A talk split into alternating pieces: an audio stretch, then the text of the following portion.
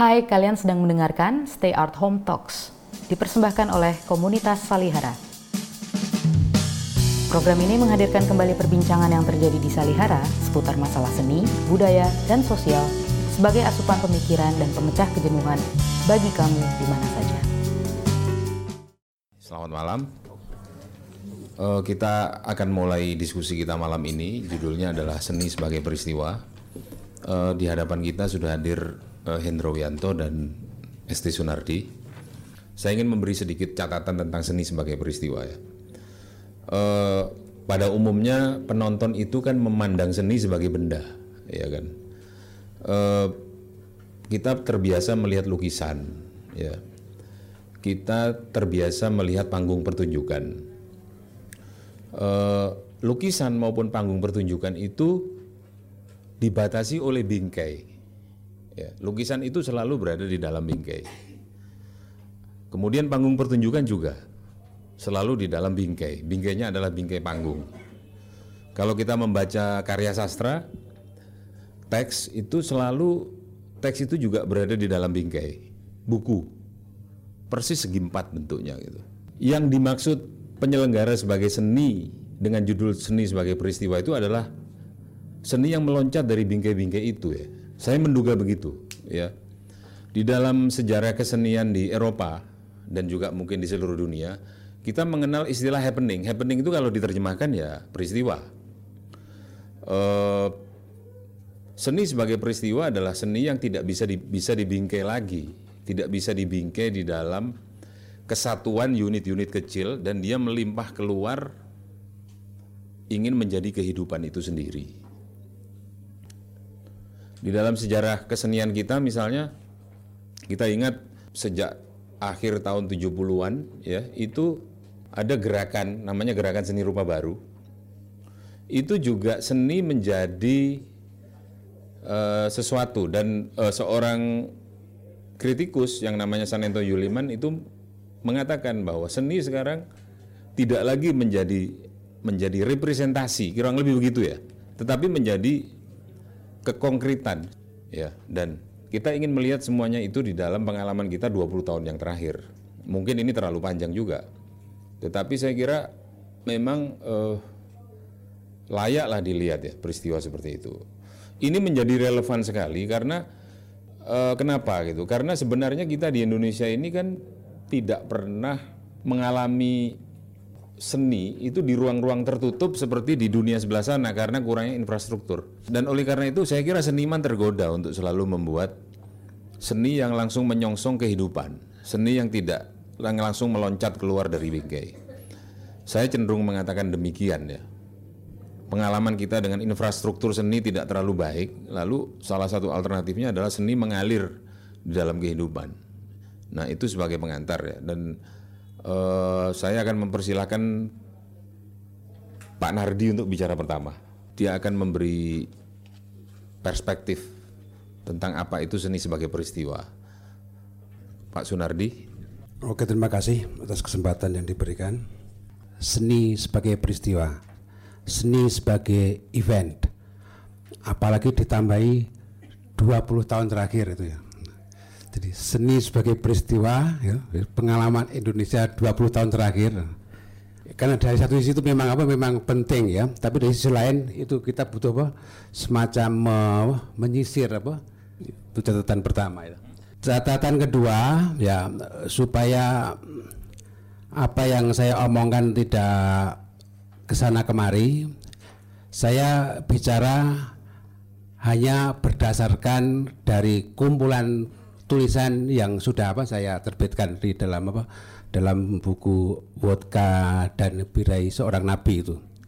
Jadi ini memang ya tulisan berisikan pengalaman apa ya keterlibatan saya dengan apa dengan dunia apa dengan dunia seni sampai akhirnya ya saya punya apa punya punya pendapat bahwa kok kayaknya saat ini kita butuh semacam pemikiran tentang seni bukan hanya berdasarkan abstraksi tapi berdasarkan pengalaman apa keterlibatan apa sehari-hari itu betul. Oke ya, kalau kita ngomong peristiwa itu pasti semua dari kita itu pengagum peristiwa ya, walaupun sesuatu disebut peristiwa justru itu sangat apa sangat apa sangat sangat memikat ya. Di, di sini saya mengatakan sesuatu di, disebut peristiwa justru karena kita mungkin tidak bisa apa namanya tidak bisa menguasai sepenuhnya, tidak bisa memaknai sepenuhnya, tapi justru karena itu kita apa ingin apa ingin kembali gitu ya dari peristiwa. Bahkan saya yakin setiap dari kita itu sekarang ini punya pijakan peristiwa tertentu yang apa yang menjadi apa yang menjadi referensi apa hidup kita gitu ya itu dan mungkin hidup juga seperti menanti peristiwa-peristiwa baru gitu kan nah, ya ada itu nah ini yang saya tangkap dari apa dari uh, peristiwa itu skop peristiwa itu tapi segera kita akan bertanya ya tapi peristiwa apa kan gitu ya peristiwa apa masa itu ya dan Coba kau tanya Roma Indroni ya. Jadi kurator itu. Ya. Kalau membuat apa? Membuat katalog ya. Sebentar lagi membuat katalog untuk Arsono ya, Hendro ya. Masih lama ya. Pasti tidak mungkin ya, mungkin akan menulis jadi akan menulis bahwa pameran ini begitu penting sehingga akan menjadi peristiwa para pengunjungnya gitu ya. Dengan kata lain, para seniman dan pendukungnya pasti berharap bahwa apa yang akan dipamerkan, apa yang akan dipertunjukkan, apa yang akan diputar, ya termasuk Romo Sugio ya, jadi, jadi peristiwa belum itu, ingin itu menjadi apa? Menjadi peristiwa, nah, itu. Tapi sekali lagi saya bertanya, peristiwa apa kan gitu kan? Peristiwa sesuatu yang apa? Kata peristiwa sesuatu yang apa? Yang memang menggiurkan. Dari sisi lain, mungkin kita perlu membatasi peristiwa apa ya gitu saya ingat ketika membahas tiga novel hanya detik-detik sebelum dia apa di di layout di Kompas saya telepon. Yang pada mulanya adalah peristiwa. Sebelumnya judulnya lain tapi apa yang paling cocok ya? Akhirnya waktu itu pun sudah sudah apa sudah terngiang-ngiang. Apa asiknya membayangkan kata peristiwa itu, nah supaya omongan kita enggak apa, apa tentang peristiwa tidak terlalu apa, ke kanan ke kiri, saya mencoba membatasi diri. Peristiwa saya pinjam dari perspektif psikoanalisa. Itu lakan saya mengatakan. Jadi peristiwa lakan. Jadi kalau seni sebagai peristiwa, ya seni sebagai peristiwa itu apa yang paling penting untuk apa untuk untuk hidup manusia saya menyebutnya sebagai apa, sebagai, perspektif apa uh, Lakan. Nah, psikoanalisa Lakan, Lakanian itu melihat seni itu sebagai sublimasi, ya. Mungkin anda semua sudah sudah dengar. Sublimasi, sublimasi. Artinya demikian, manusia itu kalau menurut perspektif psikoanalisa itu ya hanya terdiri dari dua unsur, gitu. Satu jouissance ya mungkin kata yang lebih umum dikatakan libido ya. Jadi ras hasrat orang untuk mencari kenikmatan semaksimal mungkin itu ya. Yang kedua terdiri dari bahasa. Ya, jadi manusia atau subjek itu hasil irisan antara apa? Antara apa? Antara ya, jouissance dan apa? Dan dan bahasa. Dan celakanya kan gini ada ada tarik ulur ya ada tarik ulur ya kalau kita menggunakan bahasa susahnya menguap gitu. Menguap itu menguap. Jadi apa ya? Terkastrasi gitu ya sebaliknya kalau kita menggunakan apa kita hanya mengandalkan apa mengandalkan mengandalkan jusan ya kita nggak bisa ngomong jadi psikosis. Eh, jadi yang enggak ya psikosis jadi nggak bisa komunikasi kan itu. Itu dua ekstrim ya dua ekstrim. Menurut psikoanalisa ya seni adalah hasil budaya manusia yang paling maksimal yang bisa mengkombinasikan dua-duanya itu jadi bisa membahasakan apa jurusan itu itu seni ada tiga jenis sublimasi yang satu namanya itu seni yang kedua itu agama. Agama juga bisa dipakai sublimasi. Yang ketiga itu apa? Ya, yang ketiga itu yang ketiga itu ilmu pengetahuan. Ya. Ciri bedanya seni dengan agama demikian. kalau yang seni itu Jouissance itu muncul dari pengalaman ketika seseorang menghadapi emptiness, kekosongan. Mungkin itu banyak juga dibahas oleh orang, saya nggak tahu muridnya atau pasca muridnya si si Badiou gitu ya, void kosong. Jadi kenikmatan muncul justru dari kekosongan. Jadi seni adalah strategi untuk mengorganisasi kekosongan. Itu kenikmatannya di situ. Agama sebaliknya kepenuhan, ya. fullness. Nah, sehingga kadang-kadang saya berpikir gini, gitu. kalau orang berkesenian, ya, cepat mengalami fullness, seni menjadi agama, bisa menjadi. Agama. Sebaliknya, walaupun orang mengaku beragama, tidak mengaku sebagai seorang seniman, tapi kalau apa, dia lebih apa mementingkan aspek emptinessnya, mereka justru bisa menjadi seorang seniman itu.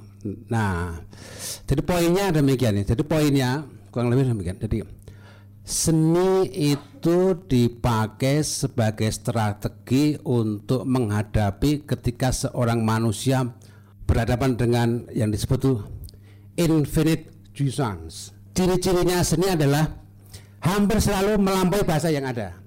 Bahasa ada tiga macam. Simbolik yang kita omongkan sekarang ini, simbolik mengikuti aturan bahasa bahasa berarti signifying sesuatu berarti sesuatu gitu. bisa juga imajiner image kita berpikir bahasa itu yang ya, ya penuh dengan imajinasi seni bukan imajinasi juga bukan simbolik tapi yang ketiga seni itu bahasa seni itu hanya menunjukkan trace jejak jadi bahasa seni tidak signifying sesuatu. Oleh karena itu kalau menurut perspektif psikoanalisa agak gila kalau orang bertanya ini seni maknanya apa? Nah itu itu enggak. Jadi seni adalah sebetulnya mengantar kita di depan pintu infinite jouissance itu. Tidak lebih dan tidak kurang. Itu apa? Perspektif saya yang saya pinjam dari Lakan. Jadi intinya demikian. Menurut saya peristiwa hidup manusia paling penting setiap hari adalah ketika kita apa? Siap menghadapi apa? Emptiness jouissance kehilangan apa? Image untuk mengungkapkan kehilangan bahasa untuk mengungkapkan. Sejak itu kita melahirkan apa? Trace itu dan itu nanti bisa dipakai apa mengorganisasi bahasa apa bahasa bahasa apa selanjutnya tak pikir itu itu yang paling apa yang paling yang paling yang paling dasar oleh karena itu pada bagian awal itu seni itu peristiwa apa ya? Peristiwa mengevakuasi subjek. Subjek perlu dievakuasi. Artinya ya bahasa sehari-hari itu sebetulnya menenggelam, menenggelamkan kita ya. Terasing etc. Itu kita dievakuasi, perlu dievakuasi oleh itu itu. Itu. Nah, dari pengalaman saya di terutama di Jogja dan sekitarnya, sekitarnya juga nggak terlalu banyak, cuma dua tiga kilo gitu. Itu pengalamannya ini ya. Ya kehidupan seni itu sudah makanan sehari-hari. Tadi Mas Nirwan bilang apa? Fasilitas minim dan sebagainya. Tapi kita juga bisa mengatakan juga namanya dibandingkan sekian tahun yang lalu ya pemda-pemda juga semakin banyak ngasih apa namanya anggaran etc ya anggaran dan fasilitas macam-macam gitu ya. Tapi poinnya ada tren di mana kesenian itu menjadi sebuah ya. acara tahunan gitu. Acara tahunan harus untuk mengisi apa? Anggaran etc poinnya ada semacam keterasingan keasingan di antara para seniman dengan seninya itu sendiri itu terasa apa? Itu terasa betul. Saya mengambil dua contoh di sini itu pengalaman saya ber, ber, berkumpul dengan orang-orang dengan seni tradisi dan sedikit dengan apa seni rupa. Seni tradisi ya. Mungkin kalian pernah dengar apa ada festival apa gamelan apa kontemporer musik ini etc etc begitu. Tapi lama-lama kami pun sebetulnya apa namanya bertanya eh, tanya sendiri sebetulnya apa yang, yang, yang dimainkan itu apakah jangan-jangan hanya apa hanya asal beda saja kan misalnya gamelan itu selama ini dalam perkembangannya itu hanya musik gamelan alat gamelan itu hanya dipakai sebagai sumber bunyi Jadi gamelan kan kalau gong ya untuk apa gitu ya. Tapi untuk orang zaman sekarang tuh mungkin ya ya bisa dipakai apa-apa ya. Tuh. Yang penting sumber bunyi ya. Rulesnya bagaimana nggak penting lagi kan gitu kan. Oke deh itu tuh bagus oke gitu ya. Tapi yang kadang-kadang yang kami kami bertanya itu tapi sejauh mana sebetulnya apa yang kita sebut sebagai, sebagai seni tradisi itu menjadi peristiwa pada zamannya? Itu yang coba kami apa yang coba kami cari. Oleh karena itu di, di apa, beberapa tahun terakhir ini saya sibuk misalnya meneliti yang paling menarik. Kami lakukan tapi hasilnya kurang terlalu menakjubkan. Itu penelitian tentang perintis lagu untuk anak-anak. Namanya lagu dolanan anak. Dolanan anak. Jadi bayangkan anda ya bayangkan ya setelah kita merdeka ada pendidikan SD banyak suara banyak lalu mau dididik apa anak-anak? Ya. kalau udah baru dulu tuh kalau salah kalau untuk kebudayaan itu begitu Pak Harto naik kemudian ada apa? Ada visipol atau antropologi gitu yang dipakai kan anu tuh ya buku-buku penyerang Belanda itu ya kalau nggak percaya buka bukalah buku apa buku pengantar kebudayaan kultural yang erat itu kan hmm. semua itu kan isinya itu kan sebetulnya kan terjemahan dari apa terjemahan dari para Indolo Indolo. Indolo. Jadi yang meneliti tentang apa? Para penelitian para penjajah dipakai untuk namanya, dipakai untuk yang kita pakai sampai sekarang sebetulnya kan gitu. Eh, ini beda kasusnya dengan apa? Dengan lagu tulen anak-anak. Orang yang Pak Arjo Subroto dengan Ki hmm, Hadi Sukatno, dia dari apa? Dari apa? Dari dari Taman Siswa buat sendiri mereka. Buat sendiri mereka dengan jadi mereka mempelajari apa ya mungkin psikologi anak dan termasuk ya, ya permainan lah etc. Ya. Saya dengar saya dengar itu kalau mengajar lebih, lebih banyak menggunakan lagu daripada apa daripada di kelas ya di luar di luar itu.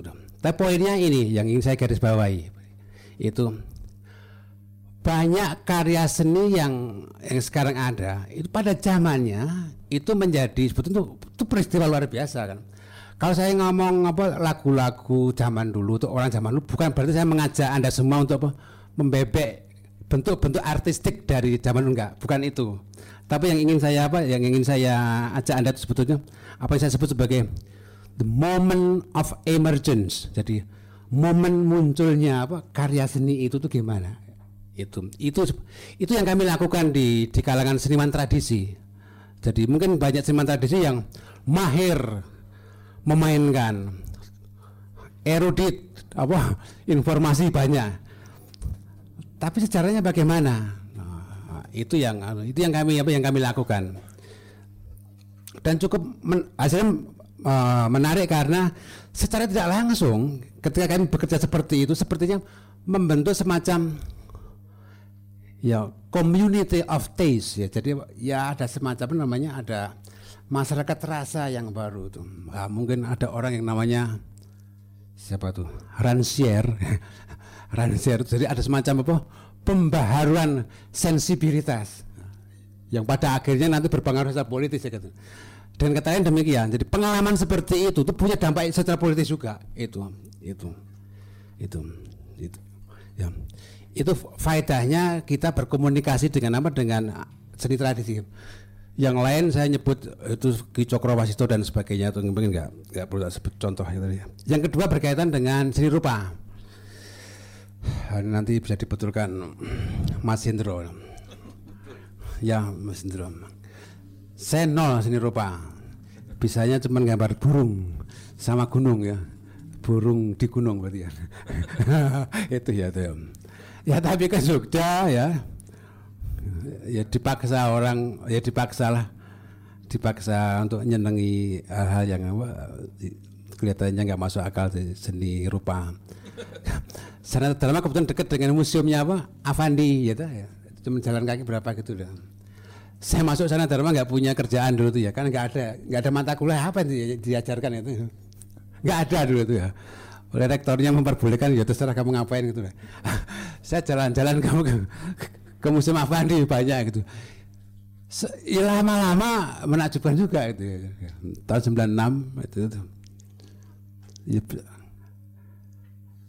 Sampai akhirnya singkat cerita saya menemukan bahwa sosok Avandi ya, itu menemukan dari dirinya itu apa yang di, di- apa yang saya sebut sebagai menurut saya itu garis liar mentah.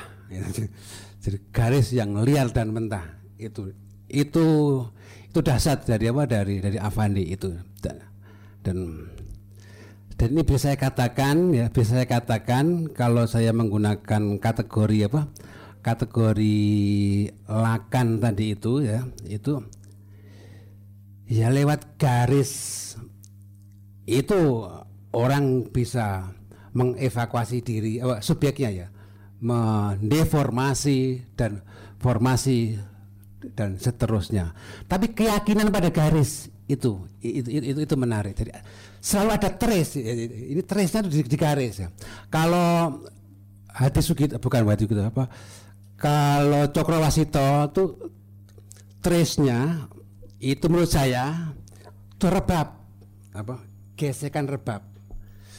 Jadi yang paling penting itu Bu. jadi ada melodi part itu panjang lebar nggak nggak nggak nggak terlalu nggak terlalu penting ketika di kalah semua hancur semua ketika dikonfrontasikan dengan suara rebab yang ada di sana itu. Jadi pengalaman orang menemukan trace entah berupa rebab berupa apa garis etc itu yang ketika kami ketemukan bersama itu men- lebih mendorong untuk apa ber- berkreasi selanjutnya bukan untuk meniru bentuknya ya tapi ya lebih pengalaman apa pengalaman evakuasi subjek itu dah.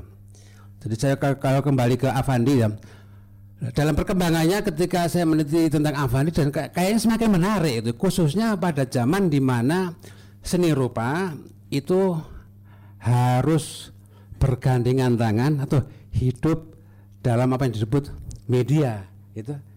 New media itu. Jadi teknik representasi wah, itu. dan alat representasi semuanya sudah di apa? Sudah sudah ya sudah sudah ada itu. Ngapain orang buat sketsa itu? Ngapain orang buat apa? Drawing itu. Hmm. tapi apakah bisa digantikan? Gitu menurut saya. Ini pertanyaan sebetulnya apakah bisa digantikan pengalaman kita pengalaman kita akan tubuh itu dengan apa? Medium teknik representasi. Oke mungkin bisa. Tapi pertanyaan selanjutnya kalau bisa itu lalu seperti apa anunya hasilnya? Nah, itu mungkin problem apa? Problem estetika apa? New media art bangga gitu ya jadi karena yang saya katakan di atas tadi itu jadi uh, evakuasi subjek jouissance trace itu fokusnya itu tubuh. Dari trace itulah subject of body. Ya. bukan subject of language bukan subject of apa? Of image. Jadi ketika orang menjadikan tubuh sebagai bahasa itu apa namanya? Itu orang mengalami trace. Nah Avandi itu garis itu begitu penting itu. Nah agenda selanjutnya tuh yang kita pikirkan itu adalah bagaimana ya kalau kita menggunakan apa medium apa medium medium eh, televisi, komputer, etc. dalam dunia seni rupa tuh itu jenis pengalamannya kayak apa ya? Nah, itu mungkin yang perlu kita apa? Itu yang perlu kita apa, perlu kita pikirkan selanjutnya ya. Jadi sebagai pancingan itu aja dulu ya. Jadi intinya kurang lebih demikian. Jadi seni sebagai peristiwa menurut hemat saya dan saya yakin sepenuhnya itu kredo saya itu adalah peristiwa perubahan subjek. Itu ya ya subjek. Jadi evakuasi subjek. Itu. Kalau tidak mungkin kita bingung peristiwa apa? Gitu. Itu tak pikir ya. Ya makasih. Nanti. Pak Nardi mungkin saya ada satu pertanyaan kecil. Jadi kalau tadi disebut eh, seni adalah hasil maksimum yang bisa membahasakan Jusangs, terus seni adalah peristiwa mengevakuasi subjek. Itu sebenarnya itu sudut pandang seniman atau maksud saya Pak Pak Nardi sedang menjelaskan itu proses kreatif seniman atau pengalaman penonton menghadapi kesenian, karya seni gitu atau dua-duanya. harusnya dua-duanya gini Anda pernah dengar atau baca atau lihat yang Antigone Ya, Ah, apa? An- Antigone Antigone ya. Rex itu salah satu namanya eksemplar dari namanya dari apa dari dari itu dari seni sebagai sublimasi. Jadi dengan kata lain itu harusnya saya penonton juga. Memang di sini saya katakan itu ada masalah. Ya, kalau saya menggunakan istilah Pierre Bourdieu itu soal modal kultural ya, kemampuan untuk mendekoding apa namanya, mendekoding apa mendekoding apa eh, sebuah karya seni ya. Tapi poinnya ya, tapi poinnya itu harusnya baik seniman maupun apa maupun audiens ya.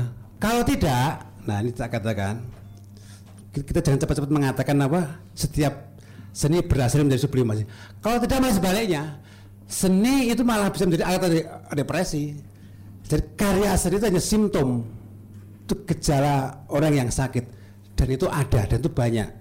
Coba bukalah buku-buku puisi, pasti bukan buku puisinya Mas Nirwan gampangnya gini, kalau puisi yang mak, kadang ada puisi yang marah-marah, etc. Kadang-kadang du- dulu saya, kenapa kok gak enak di- didengar ya? Katanya kayaknya betul, Bang. kritiknya betul, marahnya itu juga dahsyat itu. Tapi kok nggak oke ya?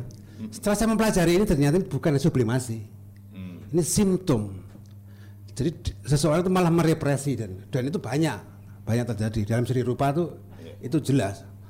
Kalau menggunakan istilah lakan selanjutnya itu orang masih dikuasai dengan wacana tuan, ya. Jadi menjadi budak atau menjadi tuan. Nah, nah itu. Bahkan kalau tadi mulai disinggung sedikit tentang apa? Tentang seni yang supaya keluar dari kandang itu pengalaman saya ngajar di isi dan mendampingi apa seniman-seniman yang berkarya itu ya kalau nggak hati-hati itu menjadi latah gitu coba deh tari lingkungan pernah dengar itu. Ya. jadi kalau pentas asal di kebun ya, disebut tari lingkungan. Kalah jauh dibandingkan dengan cepong atau atau atau, atau jatilanya gitu ya. Nah itu itu tadi itu. Jadi memang keluar dari namanya keluar dari apa dari tembok apa auditorium ya atau amphitheater. Tapi itu mengerikan.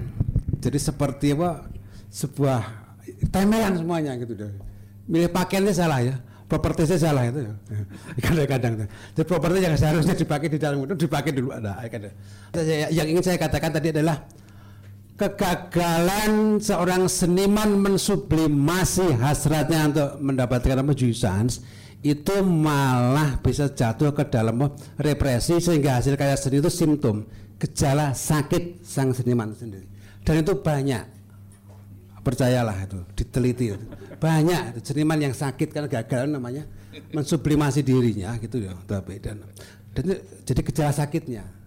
Itu banyak banyak sekali deh. Hmm. nanti pada waktunya kita diskusi Baik, eh, terima kasih.